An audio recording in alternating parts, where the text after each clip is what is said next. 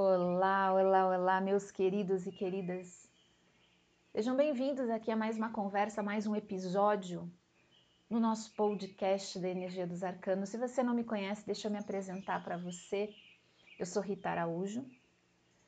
Estou aqui pelo menos uma vez por semana trazendo uma reflexão, uma análise mais profunda sobre um tema que pode, ou pelo menos é minha intenção, te ajudar, te auxiliar a deixar a sua jornada de vida mais leve, mais clara, mais lúcida para você.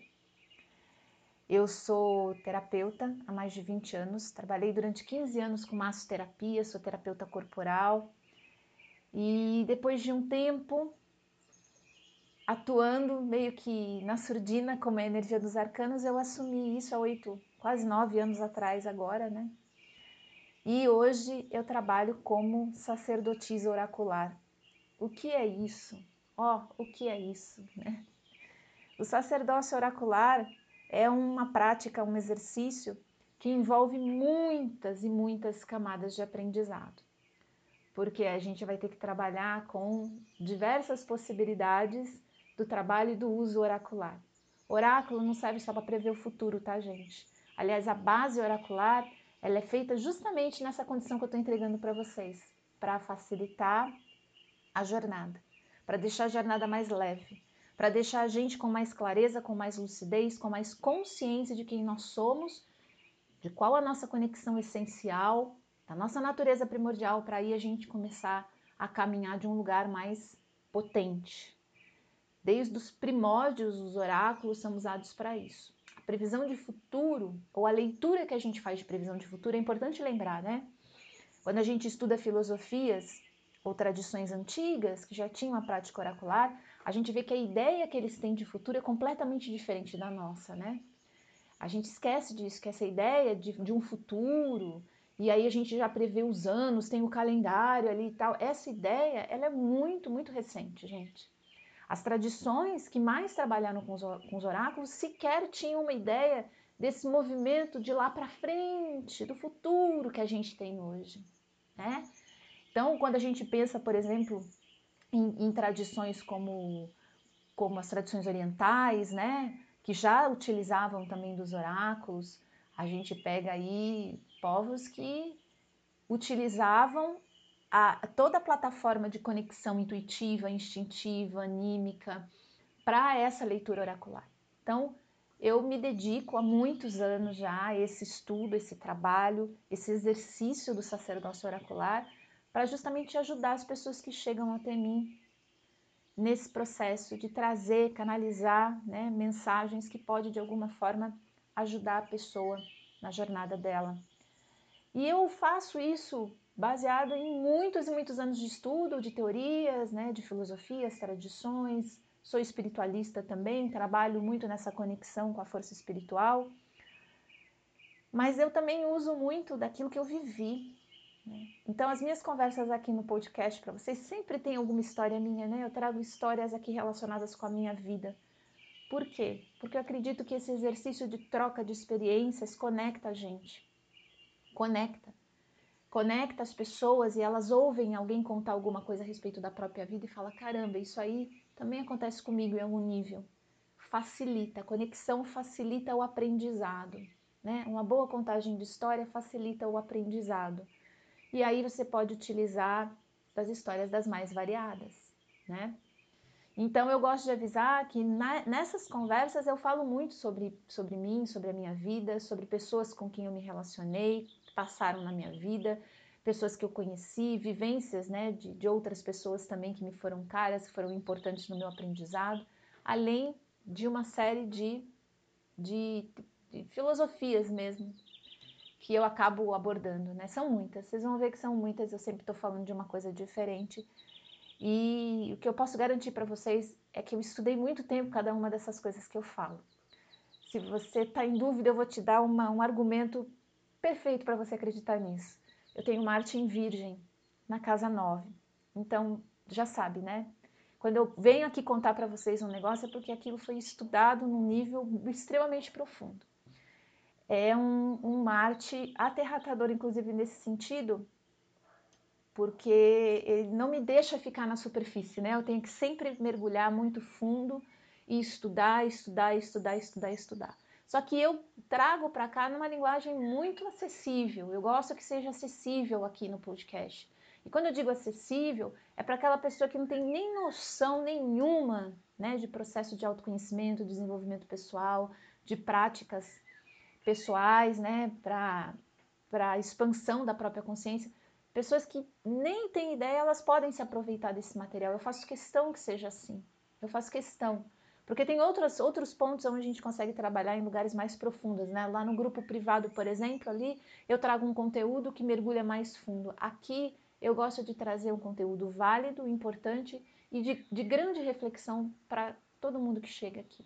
Então fica, faz um café, faz um chá, pega aí o seu sua bebida mágica que te traz conforto, senta e vamos, vamos tocar essa prosa aqui, que acho que ela vai te auxiliar principalmente se você tiver identificação com essa questão que eu vou colocar aqui. Esses dias eu comentei no Instagram, lá nos stories, que grande parte da minha vida eu me peguei dentro de relações aonde eu ou me transformava para agradar as pessoas ou deixava, escondia, deixava de ser, né, escondia partes e porções minhas que eu acreditava que aquela pessoa não ia gostar, não ia curtir. Esse jogo de camufla, mostra, assume, revela ou esconde foi uma constante na minha vida. Eu considero que isso aconteceu até lá por volta dos 35 anos, que é quando eu começo de fato a me transformar. Hoje eu tenho 47, para quem não sabe. Então eu já tenho um bom tempo aí que eu estou vivendo cada vez mais em conexão com a minha essência, com a minha verdade. É claro que teve níveis e tem situações, né, tem momentos. Mas eu já me considero hoje com bastante experiência nesse exercício de fazer valer quem eu sou. Fazer valer a minha verdade interna, a verdade da minha natureza que muda, que é mutante, está sempre em alteração, né? Então, o que eu era cinco anos atrás, eu não sou mais hoje, estou sempre mudando. E esse lugar de acolhimento de quem eu sou, da vivência que eu tenho comigo, é que me permite hoje acolher e aceitar a mudança dos outros também, a vida, o jeito, a natureza dos outros. Eu saí de um lugar aonde eu entregava muito para as pessoas, deixava de ser, né, escondia, passava por cima dos meus sentimentos para poder fazer uma relação dar certo, eu saí desse lugar para ir para outro, aonde eu não só me respeito, mas como eu também respeito a natureza das outras pessoas, porque antes não era assim. Eu era uma pessoa que estava sempre se sentindo vítima, estava sempre se sentindo mal com relação ao que o outro estava entregando.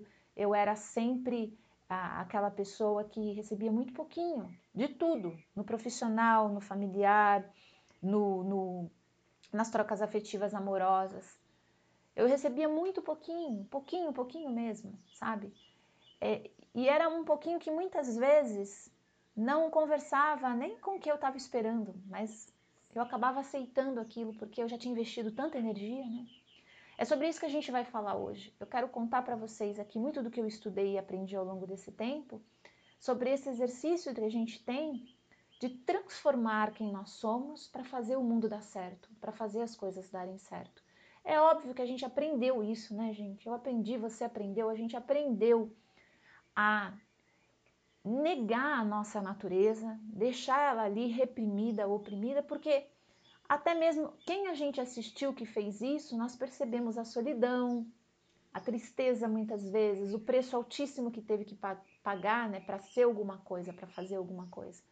Né, a gente observa grandes artistas né, que são admiráveis nesse sentido, que assumiram a própria natureza, a própria vontade, o desejo de ser quem, quem era, né, sofreram muito com isso, viveram momentos amargos e difíceis. Então a gente vem de um sistema aonde não existe um apoio nesse sentido. Ao mesmo tempo a gente tem uma outra, uma outra é, faceta dessa história que é um extremo que também é perigoso. Seja você mesmo, faça o que você ama, né? É, traga para o mundo todas as suas porções em qualquer momento. É um extremo que também não conversa com a necessidade que a gente tem né? A necessidade real que a gente tem, com o movimento genuíno que a gente carrega.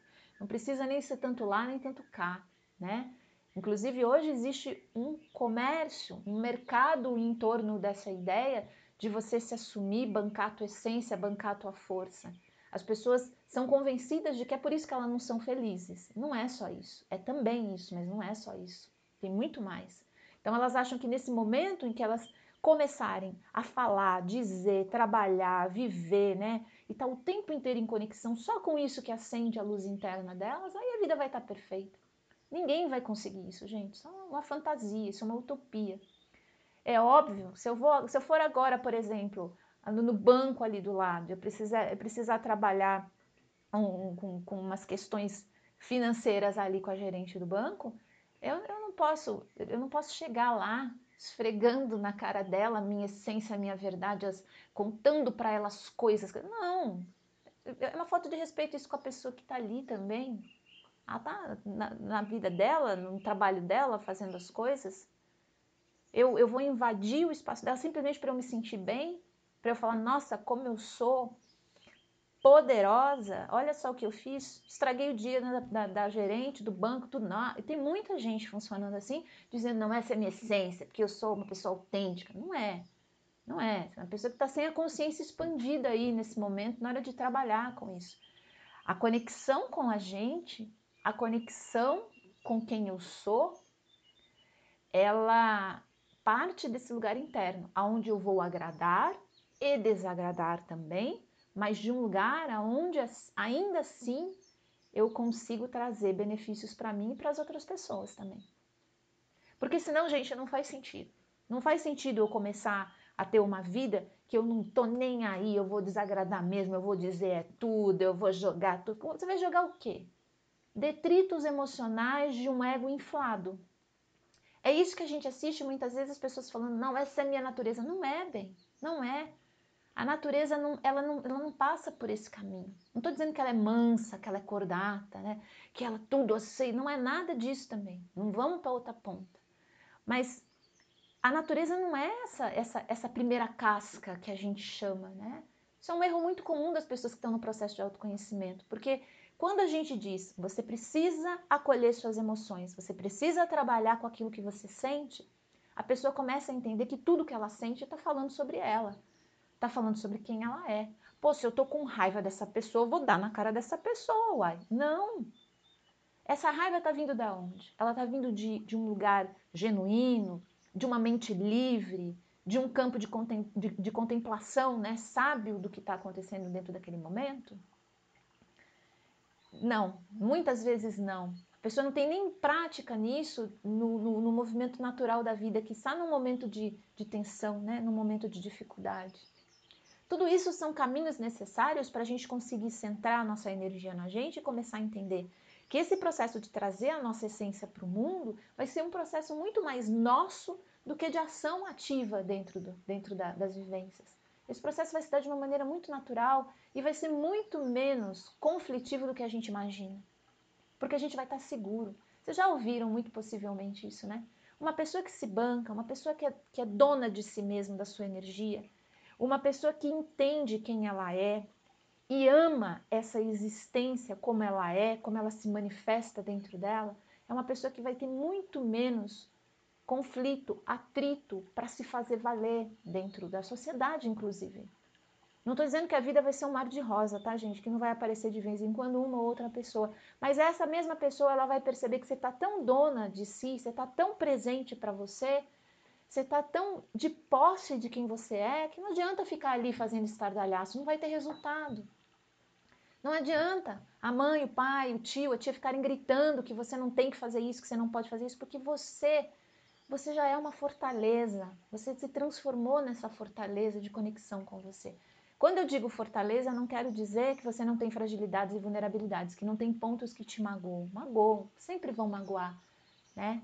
Eu, eu considero essa transformação, assim, uma coisa é, é, tão importante, tão significativa, porque justamente ela vai nos lembrar que tem pontos, sim, que as pessoas ainda vão nos magoar, vão nos ofender, vão nos constranger, com a vontade dela de que a gente seja diferente, né? Mas você já vai estar num lugar, num lugar interno em que você tem força para você atravessar até mesmo esse momento de fragilidade, de vulnerabilidade sua, sem precisar voltar atrás e abandonar a tua essência, abandonar quem você é. Antes, deixa eu exemplificar um pouquinho essa questão de como acontece esse processo. É claro que cada pessoa é, vive isso de um lugar diferente. É só dentro de um trabalho terapêutico, né, de acompanhamento individualizado, que se consegue entender como que é a sua dinâmica aí, tá? Eu vou falar de uma maneira generalizada, né, a partir daquilo que eu, que eu já percebi através das pessoas e através de mim mesmo, da minha experiência. Mas é claro que só uma análise né, profunda pode de fato ajudar alguém a entender as, as profundezas desse processo, porque, gente, não é uma, uma coisa que fica na, na, na, nossa vista, não é uma coisa que a gente olha e fala, nossa, eu estou deixando de ser eu mesma para agradar essa pessoa. Não, não é um negócio que chega assim tão simples. Às vezes a gente acha, a gente sente, a gente tem certeza no nosso coração que a gente está fazendo aquilo porque a gente quer. Depois a gente para e fala, caramba, não era porque eu quero. Nunca foi, eu nunca quis isso. Eu fiz para não desagradar. Eu tive uma criação tradicional dentro de uma família muito simples, muito humilde brasileira. Então, por isso que eu digo que é uma, é uma educação tradicional, né? punitiva, repressora e altamente constrangedora. Né? Já falei muito de Dona Mercedes aqui, minha mãe, que teve um, um, uma, uma educação muito mais violenta e agressiva do que a minha, né? que do que eu recebi, do que ela me deu, mas ela ainda assim tinha suas limitações, é claro. Na cabeça da minha mãe, se uma criança se comportava mal, tinha que ser reprimida, punida e até de forma violenta mesmo, para que ela agradasse, para que ela não desse trabalho. Né? Eu cresci ouvindo isso: menina, você não pode dar trabalho. Não dá trabalho para a professora, não dá trabalho para os seus amigos, não dá trabalho na casa da, da sua colega, não dá trabalho na casa da sua tia, não dá trabalho para mim. Menina, não dá trabalho.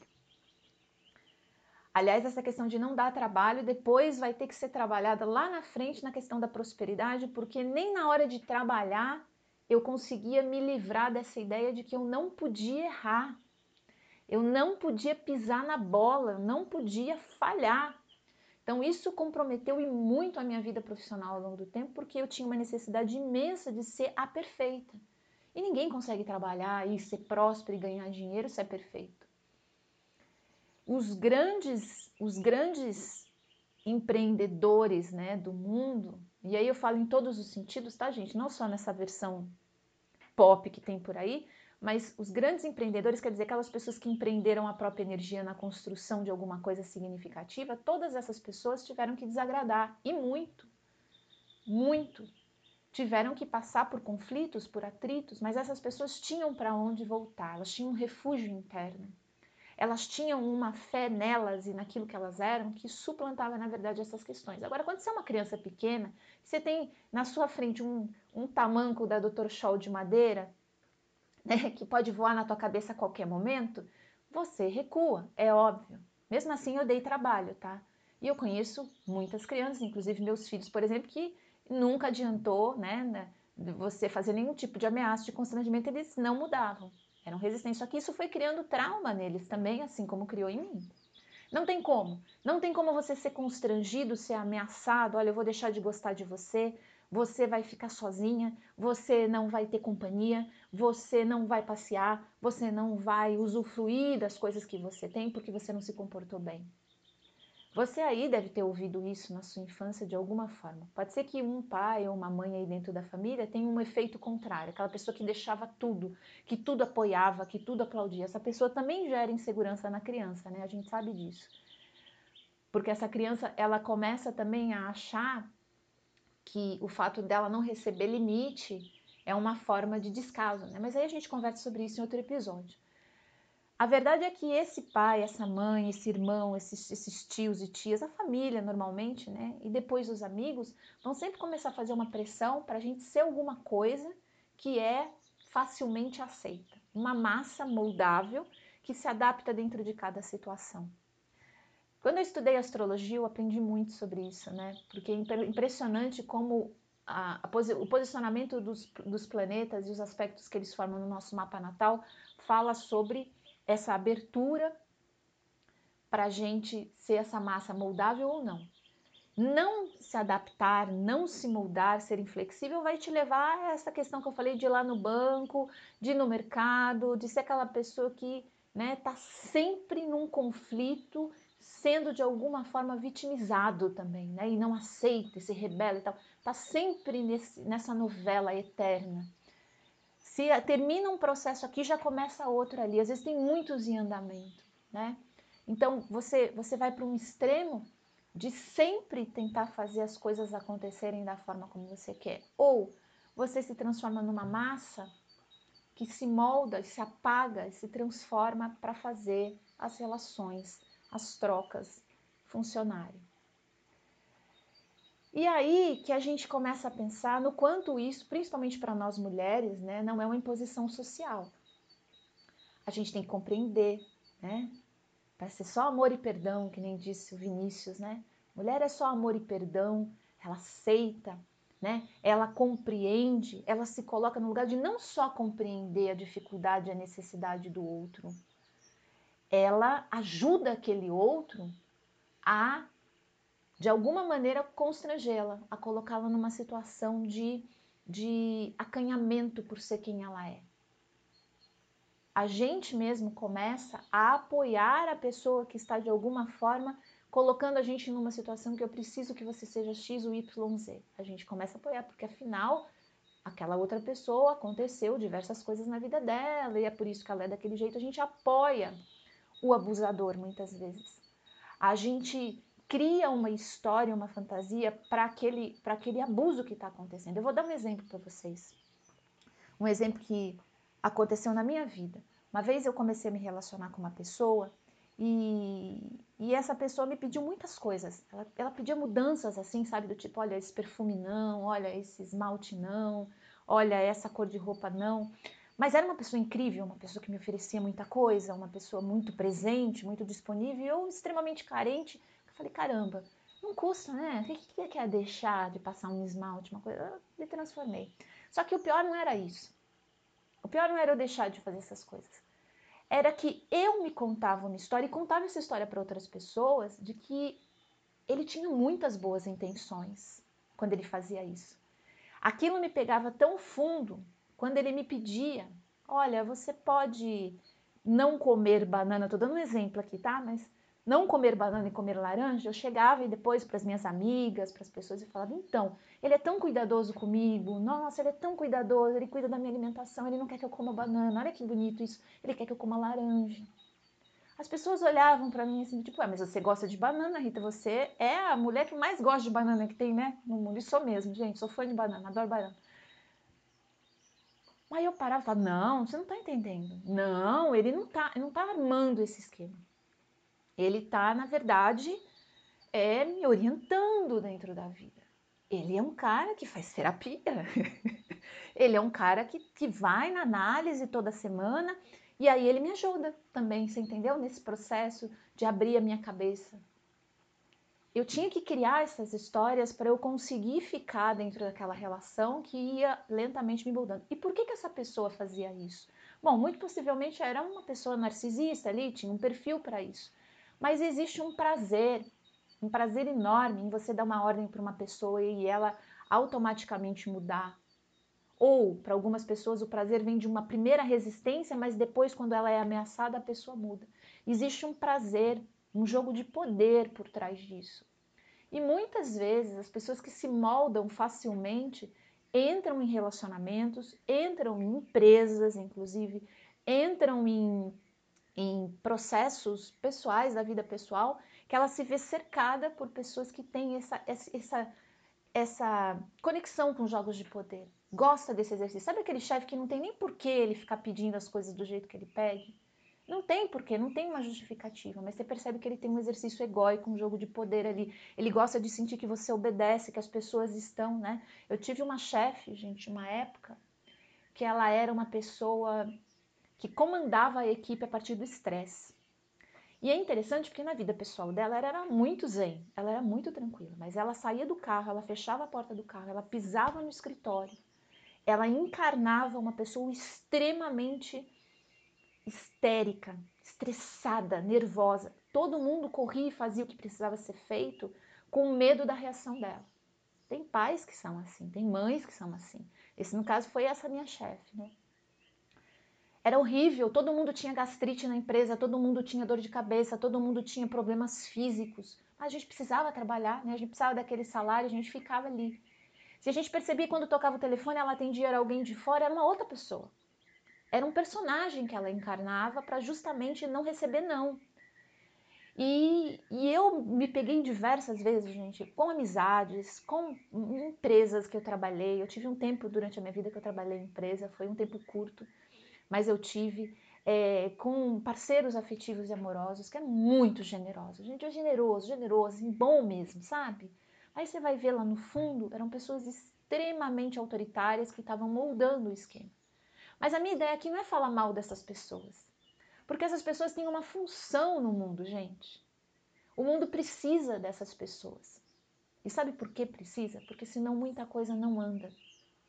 Porque normalmente as pessoas que são altamente maleáveis, elas não acreditam nelas mesmas. Elas não acreditam na força que elas carregam.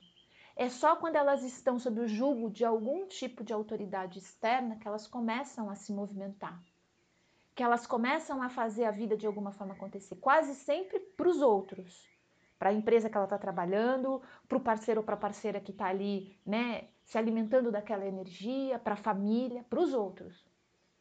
Mas para ela, para a vida dela, aquilo fica parado. Porque se a gente está longe da nossa essência de quem nós somos, e, e, a gente não tem nem mais lembrança disso às vezes, né? Porque isso aconteceu comigo, já deve ter acontecido com vocês também. Eu terminei relacionamentos que depois eu não sabia nem o que, que eu gostava de comer, eu não sabia os lugares que eu gostava de ir, eu não sabia como que eu, como que eu me comportava nos lugares. Eu vou contar para vocês uma história pessoal aqui que vai exemplificar para vocês o nível de, de, de profundidade que esse movimento começa a atingir na nossa vida.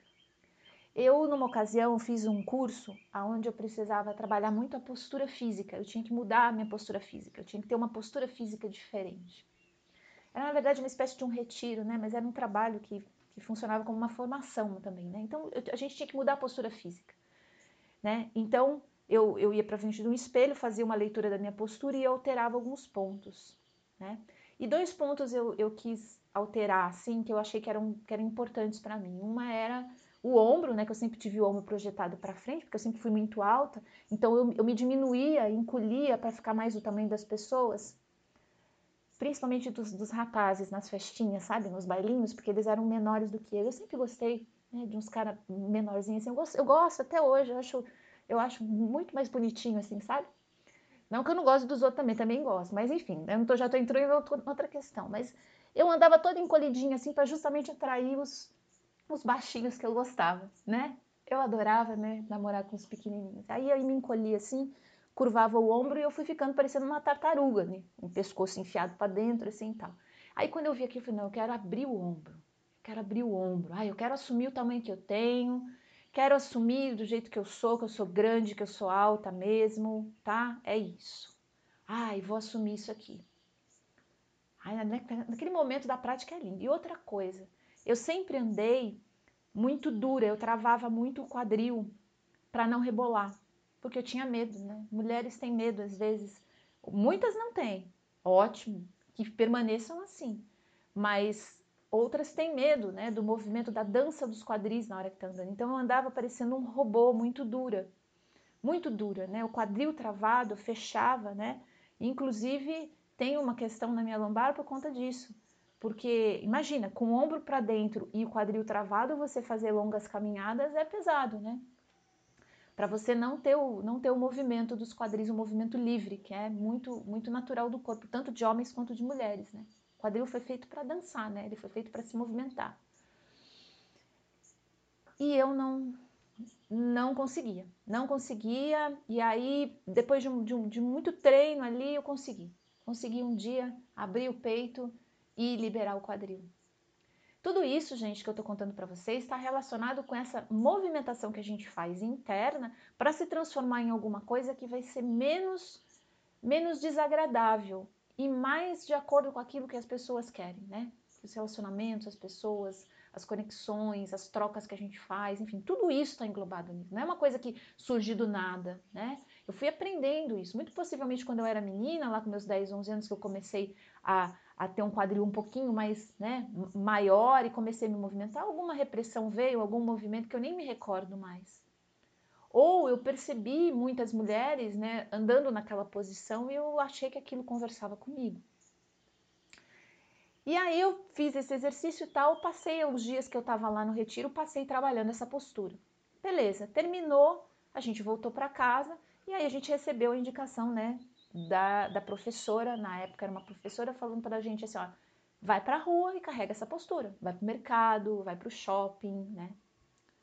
E aí que eu, eu lembro que eu peguei, fui para o shopping, falei, não, eu vou para o shopping, vou carregar essa postura lá, vou fazer um exercício, né? Coisa de paulista, né, gente? A gente quando a gente quer testar alguma coisa, a gente vai para o shopping, né? Uma tristeza isso. Mas enfim, a gente entra né, no shopping, você não percebe, você entra no seu trabalho, você entra num, num restaurante, você entra numa loja de rua, você está passeando na praça da sua cidade. Quando você chega, teu corpo responde a um movimento de você chegou ali. Você chegou num lugar novo, você vai se expor para pessoas novas. Quando você chega na sua casa, quando você chega na casa dos seus amigos, quando você chega na casa da sua família de infância, a tua postura muda. Na casa da família, onde tem pai e mãe, normalmente a gente não percebe, mas a gente entra numa posição quase infantil, assim, do nosso corpo, né? As nossas mãos, o jeito que a gente se move, a gente muda. A gente muda mesmo. E aí, quando eu cheguei lá no shopping, eu falei, não, agora eu tenho uma outra postura. Vou andar, vou rebolar, vou abrir esse ombro, vou Juro para vocês, acho que durou cinco minutos até eu começar a sentir um incômodo imenso, imenso, gente. Eu sentia como se eu estivesse sofrendo uma ameaça. Até porque essa posição, essa nova postura que eu tinha arrumado para mim, era extremamente sensual, né? Uma mulher rebolando com o ombro aberto, ela está convidando, né? Aí mexe com as questões da sexualidade também. Na hora eu comecei a sentir um incômodo, como se eu estivesse fazendo algo muito errado como se eu estivesse colocando a minha vida em risco, como se eu estivesse convidando as pessoas para serem violentas, agressivas, maldosas, oportunistas comigo. Tudo isso passou na minha cabeça no intervalo de cinco minutos enquanto eu andava no shopping. Ninguém nem olhou para mim, muito possivelmente, mas eu, para mim, estava passando de um limite. Existia dentro de mim já um comando de que tudo aquilo me colocava num risco enorme gigantesco de vida, um risco de vida. E aí eu pergunto para vocês, quais são as situações, quais são as posturas, quais são os sentimentos e emoções que você anda jogando para debaixo do tapete para justamente não ter esse incômodo que você tem. Eu não estou falando aí das pessoas, volto a dizer, a nossa questão não é julgar as pessoas que estão se utilizando disso, porque elas têm uma função. Elas muitas vezes colocam as coisas para acontecer. A chefe mal-humorada estressada era muito possivelmente que garantia números ótimos para a empresa. Então, se a gente pensar sobre essa linha de raciocínio, essas pessoas estão sendo, é, é, elas estão beneficiando, elas estão sendo positivas, inclusive. É óbvio que não, né? Elas estão fazendo isso a partir de uma coerção, elas estão fazendo isso a partir de um movimento que gera uma energia muito complicada, mas elas estão dando números, resultados, elas estão fazendo a coisa acontecer elas estão transformando o mundo ao redor delas. E a pessoa que não tem essa capacidade, que ela não tem essa condição de fazer isso com ela mesma, tá? Porque o ideal é a gente é saber fazer isso com a gente mesma e não, não só trazer isso para o mundo, a gente começa a ficar na dependência de alguém. Tanto que as pessoas que sofrem muito com essas questões de se transformarem quando entram no relacionamento, elas não conseguem ficar sozinhas. Elas têm muito medo de ficar sozinhas. Porque se elas ficarem sozinhas, o que, que elas vão ser? se não tiver alguém ali para dar forma. Isso fica no inconsciente, tá? Isso fica ali, bombando no inconsciente. Você não consegue fazer sozinha, você não consegue tocar isso, você não consegue ir adiante, você não pode abrir os ombros e ficar rebolando porque você vai ser atacada. E aí a culpa vai ser sua. Vai ser uma culpa que você vai ter que carregar, porque antes, quando você estava toda fechada, toda travada, não aconteciam coisas porque você não chamava atenção. Quando eu me dei conta disso, eu comecei a perceber que não era um mundo, não eram as pessoas cruéis que cruzavam o meu caminho, que se aproveitavam de mim. Aquilo já estava internalizado de uma tal forma dentro da minha, da minha da minha forma, da minha maneira de lidar com as coisas, até mesmo o meu caminhar, até mesmo a minha postura estava respondendo a essas crenças e valores que eu tinha não só acreditado no passado, mas eu estava alimentando ainda com a minha energia. E aí eu comecei um trabalho muito cuidadoso e lento, tá, gente? Esses trabalhos são lentos de averiguar quais eram essas crenças, da onde elas vinham, quais foram as histórias que eu vivi que me colocaram diante dessa realidade. É um trabalho de acolhimento, é um trabalho longo, é uma costura que demora muito tempo, sabe? Mas a gente vai entendendo que conforme começamos esse processo de não mais aceitar essa estrutura que se molda, que se adapta para evitar que coisas ruins aconteçam, para evitar desagradar, a gente começa a fazer um grande processo de liberação na nossa vida. Não é transformação, tá, gente? Você não vai se transformar numa pessoa incrível. Você vai só revelar para o mundo quem você é. Você vai liberar você para poder encarnar existir, trazer para o mundo, trazer para a luz a tua força e a tua potência.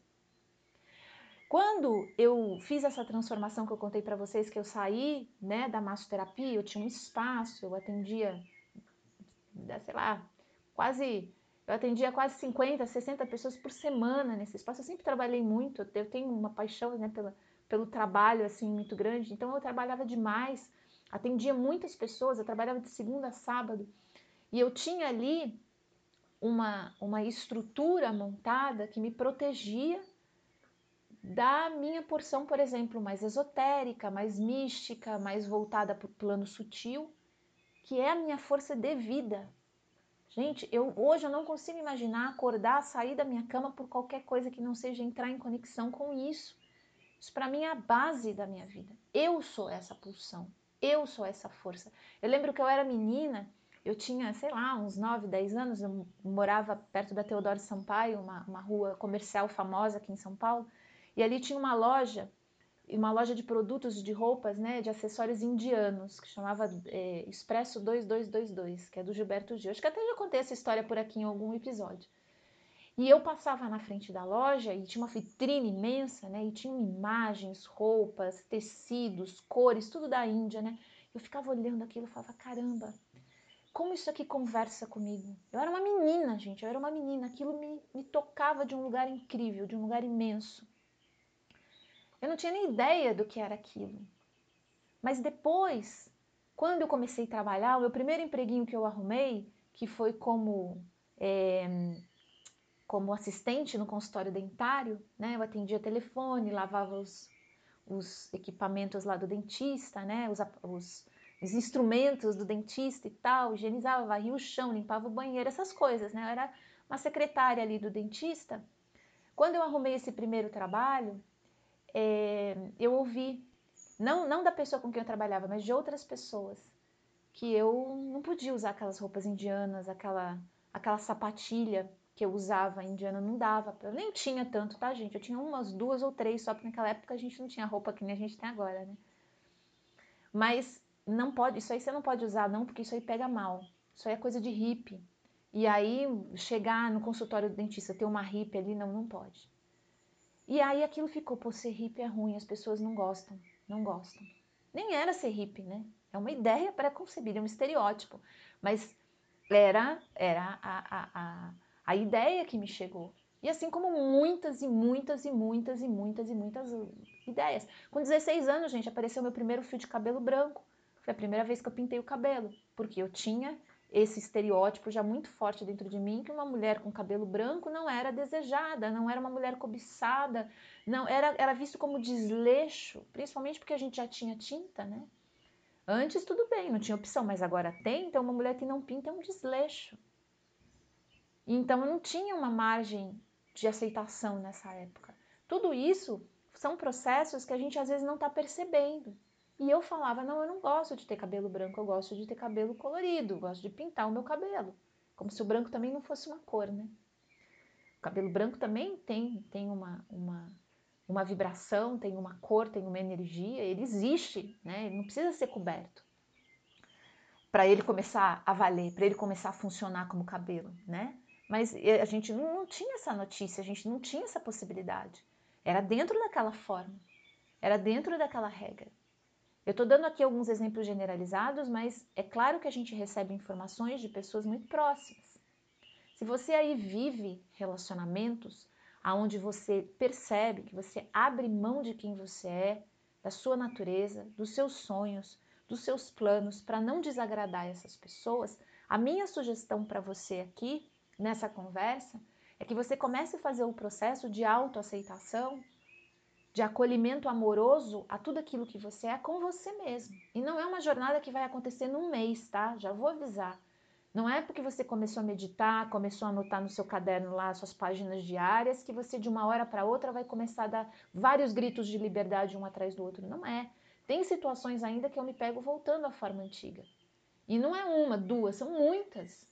Que eu percebo que eu estou flexibilizando, eu estou disfarçando, por exemplo né? Eu estou disfarçando. Eu falei isso inclusive nos stories.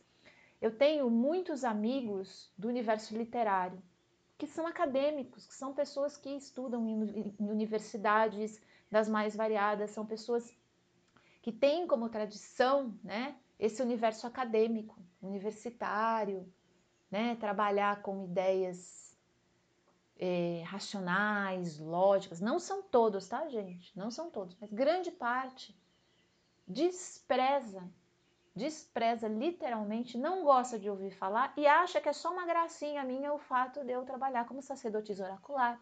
Ai, ela é tão louquinha, né? Ela é tão divertida. Eu ouço isso todos os dias, gente. Ai, você é tão maluquinha.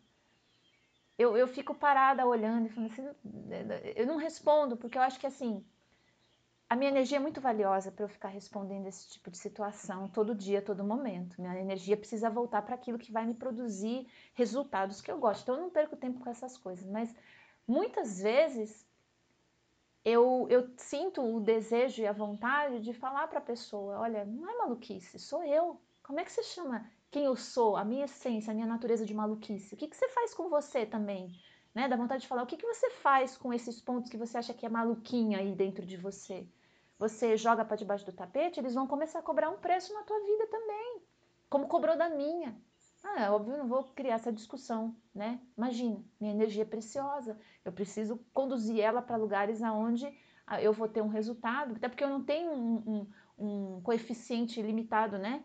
De energia por dia. Então eu tenho que orientar bem, mas que a vontade é essa, essa. Porque as pessoas não, elas não fazem por mal. Não estou dizendo que é maldade das pessoas, mas a gente mesmo está pegando porções nossas que são valiosas, estamos jogando para debaixo do tapete, e quando aparece o outro lá que não fez isso, a gente fica nervoso, a gente fica incomodado. A gente não quer que o outro seja quem ele é, da forma como ele é, porque afinal está dando um trabalho danado para a gente fazer isso. E aí entra outra porção da questão, né? Quando a gente está vivendo um relacionamento desse, além da gente fazer esse trabalho interno de autoaceitação, da gente começar a se amar, da gente começar a se gostar, e isso leva um tempo, porque a gente vai ter que desconstruir todas essas crenças e valores internos. Então, esse é o primeiro passo. Procure ajuda terapêutica se você sentir que você não consegue fazer isso, que você realmente acredita que você é um cocô ambulante, sabe? Que você, você é só aquilo que a sociedade não quis, rejeitou, marginalizou, principalmente se você carrega questões que estão relacionadas com com a sua essência, né, mais, que mais te alimenta. Porque você vai perceber, né, aquilo que mais te alimenta muitas vezes é o que a gente renega para poder funcionar de acordo com o que o sistema quer. Então, fazer esse movimento de autoaceitação é a primeira coisa. Antes de você dar o seu grito de liberdade, de você sair quebrando tudo, né, virando na giraia por aí, antes de você fazer qualquer coisa nesse sentido, que é importante em alguns momentos, sim, são momentos catárticos, inclusive na nossa vida, mas antes disso, você tem que ter esse embasamento com você. E quando eu falo embasamento, não é que você vai ter que esperar o dia que você vai acordar e falar, ai, agora eu me aceito completamente. Não, não existe esse dia, esquece essa fantasia. Aqui dentro desse plano, a gente vai estar sempre nesse trabalho, nessa costura, nesse bordado de conexão com a gente mesmo. A gente sempre vai estar, de alguma forma, procurando ainda maiores aberturas para entrar em conexão com a nossa consciência maior, né? Então, não vai ter esse dia. Mas a partir do momento que você tem um compromisso com você, e essa é uma, uma dica importante, anota aí grande no seu papel. Precisa ter um compromisso com você. Esse compromisso é que vai fazer você dar dois passos para trás na hora de aceitar uma relação, uma vivência, uma troca, onde você está tendo que abrir mão de você por alguma coisa. E lembra, não está tudo bem quando você está fazendo isso, mesmo se for cinco minutos. Você pode e consegue encontrar uma forma de trazer para o mundo a tua verdade de um lugar aonde você entende que sim, você vai desagradar o outro, mas aquilo é importante para você. Aquilo para você é fundamental. Então, assim, eu não arrumo confusão por umas coisas que não são realmente importantes. Agora, o que é importante não é que eu arrumo confusão. Não sou eu que dou trabalho para as pessoas, não é você que é o problema porque você é desse jeito. Muitas vezes, vamos imaginar o seguinte, uma situação hipotética, né? Uma família que não aceita um filho que é gay, por exemplo, né? é a essência da pessoa, é a força da essência da pessoa. Né? Para ela é importante assumir isso, trazer isso para o mundo, revelar isso para o mundo. Não sou eu, não é você que tem que julgar se a pessoa pode manter aquilo escondido ou não. É só ela que vai poder entender isso. Ela é que vai entender qual que é o movimento, porque isso conversa com a nossa essência. O que conversa comigo não conversa com você. Ah, mas fulano não precisa contar para todo mundo o que, que ele faz na cama. Você sabe o que é importante para é essa pessoa? Você está dentro dela, está sentindo que você não sabe. A gente não tem como julgar isso, né? Mas muitas vezes a família fala não, você vai ter que manter isso sigilo, você vai ter que manter isso em segredo. Às vezes a família nem fala nada disso, mas ela cria uma atmosfera e um clima que vai constranger a pessoa para ela não conseguir fazer isso ou para ela fazer isso do jeito que eles querem. Às vezes nunca tem uma discussão verbal, né? Isso machuca e dói muito, principalmente dentro dos relacionamentos afetivos, né? Que o outro nunca assume de verdade o que ele está querendo que você faz, mas ele faz cara feia quando você não é do jeito que ele quer, né? Isso é muito duro, gente. Isso é muito sofrido. Isso vai criando um trauma afetivo e amoroso muito grande dentro da gente. A gente perder a conexão amorosa porque nós somos alguma coisa, né? Então, imagina essa, esse, esse esse filho que não consegue ser aceito, né, que vai ter que brigar com essa família, não, ele vai perder muita energia, ele vai desgastar, ele vai ficar estressado, ele vai ficar doente, ele não vai conseguir mudar a ideia dessas pessoas.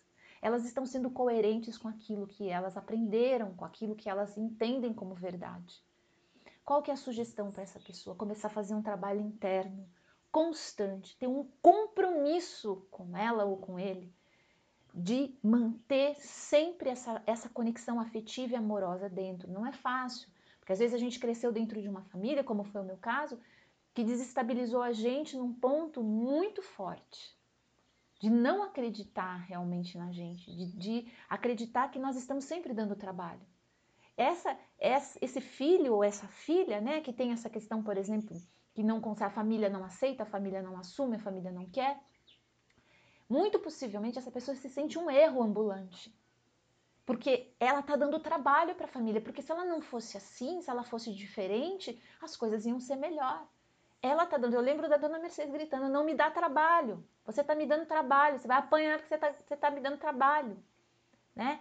Às vezes tem pais, que, ainda bem que hoje já não batem mais, né? não tem mais isso. A tendência é que cada vez desapareça né, esse tipo de violência. Na minha geração isso era extremamente comum. Mas tem pais que colocam um castigo aflitivo, que eu não vou gostar de você enquanto você estiver assim. Eu estou desagradada com você, eu estou incomodada, você está atrapalhando a minha felicidade. Olha só como é que eu estou, eu não vou mais gostar de você, eu vou te empurrar para fora do grupo, eu vou te empurrar para fora da situação que você tem, que você tanto gosta. Eu vejo parceiros e parceiras fazendo isso um com o outro. Fecham a cara, não respondem a mensagem, estão punindo efetivamente o outro porque ele não é desse jeito o que, que passa para outra pessoa se ela não tem uma estrutura forte, uma fortaleza interna, né? Passa para ela que ela que está fazendo uma coisa errada.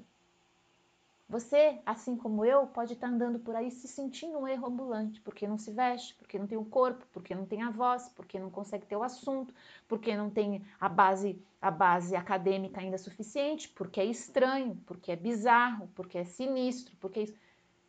O primeiro movimento na sua vida, e o que eu quero passar para você nessa mensagem, é que o compromisso que você tem que criar com você vai ser o que vai te estruturar, vai ser o que vai te chamar, que vai te resgatar para dentro da tua essência de novo. Desse lugar, com o passar do tempo, e isso é com o passar do tempo, tá, gente? A gente vai conseguindo ganhar uma dinâmica com o mundo que já claramente coloca limites. Não, você, você não vai jogar o seu desagrado sobre mim. Você não vai me punir afetivamente. É claro que a gente não precisa chegar assim falando para a pessoa, né? mas a gente vai saber colocar para ela: você não vai me punir afetivamente porque eu não respondo a esse jogo que você faz. Quando você fecha o tempo, fecha a cara, eu não respondo a esse jogo que você faz. Mas para a gente não responder esse jogo, a gente tem que ter um núcleo, um núcleo interno forte, potente de acolhimento com quem nós somos. Porque se a gente tem alguma, alguma questão interna de descrença na gente, a gente cai. E cai mesmo. E muitas vezes, gente, em relacionamentos, principalmente afetivos e amorosos, nos primeiros meses as pessoas não revelam que elas são assim. Elas não revelam que elas vão colocar você na parede, vão acuar você para você mudar e começar a agradá-las. Elas vão achar que tá tudo bonito, que tá tudo lindo. Por isso que eu digo, gente, relacionamento afetivo e amoroso a gente não começa em um mês, em seis meses, em um ano. A gente vai, a gente vai desenvolver uma convivência, uma intimidade para perceber como que aquela pessoa vive quando ela perde alguma coisa importante para ela? Quando ela tem algum tipo de frustração muito grande? Quando ela acha que está tudo sob domínio, mas de repente ela percebe que não está? Você não consegue conhecer isso numa pessoa em um mês, em três meses, em seis meses. Gente, não, não conhece. Às vezes você está uma vida com uma pessoa e de repente acontece uma coisa, você olha e você fala: caramba, quem que é essa pessoa que eu nunca vi? Porque tocou um ponto de fragilidade, de vulnerabilidade nela. Ela tem o direito de ser como ela é. Ela não precisa mudar para te agradar. Só que você também não vai entrar num jogo por conta daquela característica da pessoa. Porque ela é daquele jeito. Você tem autonomia emocional. Você consegue, mesmo sentindo triste, sentindo chateado, querendo que as coisas sejam diferentes, você tem para onde voltar, você tem um compromisso com você. Você tem um compromisso com a tua verdade, com a tua essência.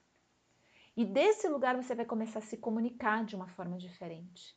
Você vai começar a colocar limites e criar uma margem até onde você vai, como você vai e de que maneira você vai. Você escolhe, é sua vida. É claro que se a gente está dentro de um ambiente onde muitas pessoas elas conflitam o tempo inteiro para que a gente seja alguma coisa diferente e a gente não tem essa sustentação, a gente vai precisar sim de momentos e de períodos de afastamento para a gente conseguir se fortalecer. Não é bloque, não é corte, não é que nunca mais você vai ter relação com essa pessoa, tá? Pelo contrário. Mas o afastamento vai ser importante em alguns momentos para você poder ganhar essa força interna de novo. Esse afastamento vai permitir que as pessoas percebam também que você se protege, que você se guarda, que você está ali para você. Né? Gaspa, meu grande mestre, Gaspa, sempre falava isso. Se você não está aí para você, qualquer um vai chegar e vai transformar sua vida num terror. Pode ser até a pessoa que nem tem intenção disso, porque você não está não tá com você, você está para o mundo. Você está oferecendo tua energia, tuas conexões, teu trabalho todinho para o mundo. Você coloca um poder imenso no que as pessoas acham de você e nada para aquilo que você acha de você. Você não trabalha com isso, você não investe nisso, você não tem um compromisso com isso. Por isso que eu digo, repito, triplico e encho o saco de todo mundo com essa história. A primeira relação, a mais importante que você tem que ter na vida, é com você mesmo. Relação afetiva, amorosa, sexual, de apoio. Ai, Rita, que horror! Então aí ninguém vai precisar mais de ninguém. Claro que vai, gente. Claro que vai. Pessoas saudáveis, pessoas que têm posse da própria energia e entendem como a vida funciona nesse lugar amplo, elas vão mais é querer se conectar, elas vão mais querer se abrir para o mundo, encontrar um mundo desse lugar aonde ela consegue margear, porque ela sabe colocar margem nas relações. Ela não vai deixar mais o outro puni-la quando ela, quando ele se sentir desagradado. Isso é um jogo de infância, gente. Era na infância que os nossos amigos faziam isso. Ah, eu não vou brincar com você hoje na hora do recreio porque você você falou uma coisa que eu não gostei. A gente continua fazendo muitas vezes isso. A gente muitas vezes que se molda dentro das relações para as relações darem certo, nos transformamos em pessoas que querem também que os outros sejam moldáveis. A gente cobra. Eu parei de trabalhar, eu parei de estudar, eu abandonei os meus amigos, eu nunca mais saí sozinha depois que eu encontrei você. E o que você está fazendo por mim? Você não está fazendo nada por mim. Você nunca abriu mão, você não deixa de ser quem você é. São pessoas que têm um compromisso com elas. Não estou dizendo que todas são saudáveis, que todas são maravilhosas do ponto de vista mental. Não. Mas os narcisistas têm um compromisso inacreditável com eles mesmos. Ninguém remove eles. Aliás, nem, nem se bobear, nem a terapia consegue ajudar. Eles sabem, eles entendem, eles, eles criam a própria realidade dentro deles. Eles têm um compromisso tão forte que eles colocam dezenas de pessoas, dezenas de pessoas trabalhando para eles. E vai no jogo, né, diz que esfria, esquenta, bate, assopra, vai naquele jogo, vai coordenando todo mundo. Porque veja só, gente, uma pessoa que é codependente, a gente chama isso, né, dentro dos, dos trabalhos terapêuticos de codependência, é uma pessoa que depende do agrado do outro para ser feliz. Então, se eu estou me relacionando com uma pessoa, ela se afasta de mim porque ela não, não se agradou com o que eu fiz, porque ela não ficou feliz com o que eu fiz, eu entro em surto. Eu sou codependente, eu entro em surto. Eu preciso agradar aquela pessoa desesperadamente. Dentro de mim existe um chamado que diz: não perca essa pessoa. Não perca o amor dessa pessoa. Essa pessoa não gosta mais de você, faz alguma coisa para ela voltar a gostar. É inconsciente esse processo, tá, gente? Isso está dentro de empresa, isso está dentro de família, isso está dentro de relação de amizade. É inconsciente. Eu preciso fazer o outro gostar de mim. Eu entro naquele exercício alucinado. E por isso que os narcisistas têm muitas pessoas correndo atrás deles. Eles estão sempre. Só não corre atrás de narcisista quem tem essa, esse compromisso consigo mesmo e não precisa, volta a dizer, gente, por favor. Isso não é uma característica dos narcisistas. Narcisista é uma coisa, uma pessoa que tem um compromisso forte com ela, muito possivelmente vai ser uma pessoa generosa, vai ser uma pessoa que se abre, vai ser uma pessoa que troca, porque ela é saudável. Agora a gente está falando aí de desvios que são de outra procedência.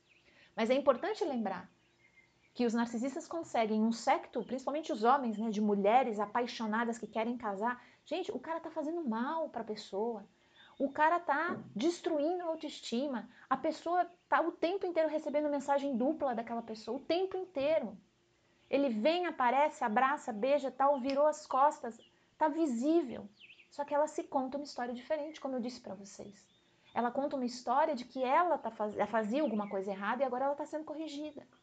Ela é codependente. Ela tem uma dependência desse comportamento.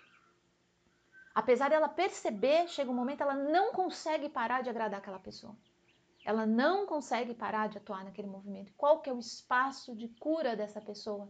A reconexão com ela, a relação afetiva, amorosa e sexual cada vez mais forte. Eu ponho o sexual sim, tá? Porque é nossa responsabilidade que muitas vezes a gente, por carência sexual, entra em histórias desse tipo. Depois se pega sem trabalho, sem dinheiro, doente fisicamente, com a energia lá no pé, a gente não sabe por quê. Porque não soube nutrir uma conexão saudável consigo mesmo. A gente não aprendeu. Estamos todos aqui aprendendo isso. E é importante, e eu enfatizo mesmo, a gente, o que salva a gente, o que resgata a gente, principalmente nós mulheres, de ficar em relacionamentos abusivos, doentios, ou né, profissionais, às vezes, que você fica numa empresa onde você está tá percebendo o que está acontecendo ali, você está entendendo o que está acontecendo, mas você não consegue sair. E muitas vezes não é só pela questão do dinheiro, é também por essa dependência de agradar. Existe um jogo, uma manipulação que está acontecendo por trás. A nossa ideia aqui não é criticar essas estruturas, até porque elas vão continuar existindo, infelizmente. Gostaria de dizer para vocês, não, o dia que todo mundo for tiver fortalecido, a gente não vai ter mais narcisistas, a gente não vai ter mais empresas que se aproveitam, né, da dinâmica de fragilidade dos funcionários, emocional, inclusive. Tem muita empresa que monta um time de pessoas que são frágeis emocionalmente, porque aquelas pessoas vão trabalhar 14, 16 horas por dia, elas nunca vão atrás de um outro emprego, de um outro trabalho, elas não vão ter coragem. Porque a coragem foi minada delas na fonte, e a gente precisa ir atrás disso de novo. A gente precisa ir atrás desse processo, não para chegar virando a giraia, a mesa, gritando, não, não, não, não, não. O caminho é outro. O caminho é a gente entrar em conexão com essa força interna. Dá trabalho, exige um investimento. Eu considero que eu demorei, assim, eu acho que mais ou menos uns 10 anos nesse trabalho, né? Desde o momento que eu reconheci a codependência até o momento em que eu fui lá para frente e eu, eu, eu percebi que eu estava conseguindo colocar margens diferentes, sem precisar ficar me isolando, sem precisar ficar criando mecanismos de defesa para não ser mais atacada por ninguém, porque na verdade eu não era atacada eu me oferecia para o ataque. É diferente. Né? Então eu levei mais ou menos algo em torno de 10 anos. Então não é, não é um processo que a gente consegue fazer de uma hora para outra. Não é um processo que hoje, dependendo da pessoa que aparece, eu me pego de novo respondendo à vontade dela.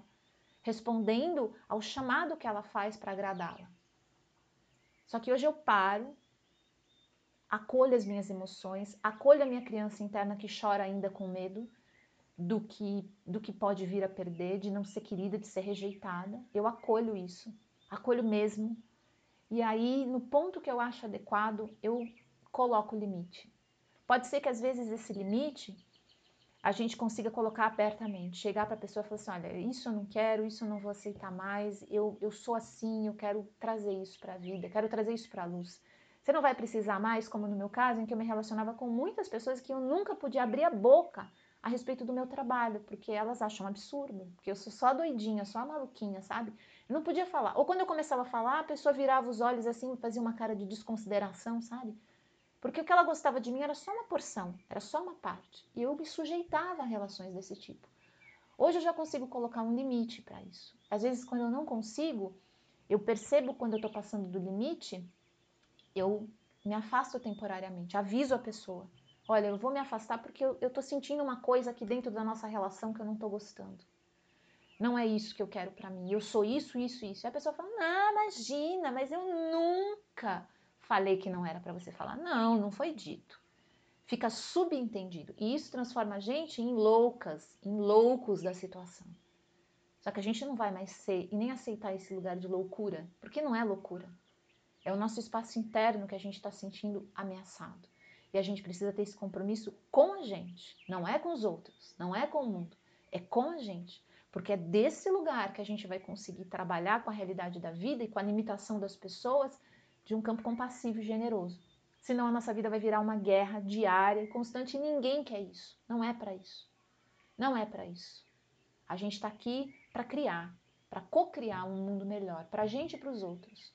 Então não vamos perder tempo e energia tentando convencer o outro que é melhor ou não. A gente vai pegar essa mesma energia e vai colocar nesse trabalho interno de fortalecimento constante. E eu tô aqui para isso, estou lá no grupo privado no Telegram todos os dias de manhã, no canal da Energia dos Arcanos lá, você pode ouvir todo dia de manhã, eu trago uma mensagenzinha, mesmo que seja pequenininha, mas ali a gente está trabalhando justamente esse exercício de conexão. Eu estou sempre lembrando vocês para voltarem para esse lugar interno. Isso é importante. Isso para mim foi fundamental e por isso que eu partilho com vocês. Porque eu acredito nessas construções que vão de fato transformar o mundo, não só na casca, não só na superfície. A gente não precisa ficar dependente de quem nos aceita, de quem gosta da gente. A gente é que tem que gostar e aceitar a gente nesse lugar onde a gente consegue também aceitar os outros a partir daquilo que eles são de verdade. Combinado? Semana que vem a gente está de volta para continuar. Semana que vem a gente vai falar sobre sentimentos que geram vergonha. Você tem vergonha de alguma coisa que você sente? Inveja, medo, raiva? Vamos falar sobre tudo isso. Semana que vem eu estou de volta, tá bom? Uma excelente semana para vocês, fiquem bem e se cuidem. Se puder, fique em casa. Até mais.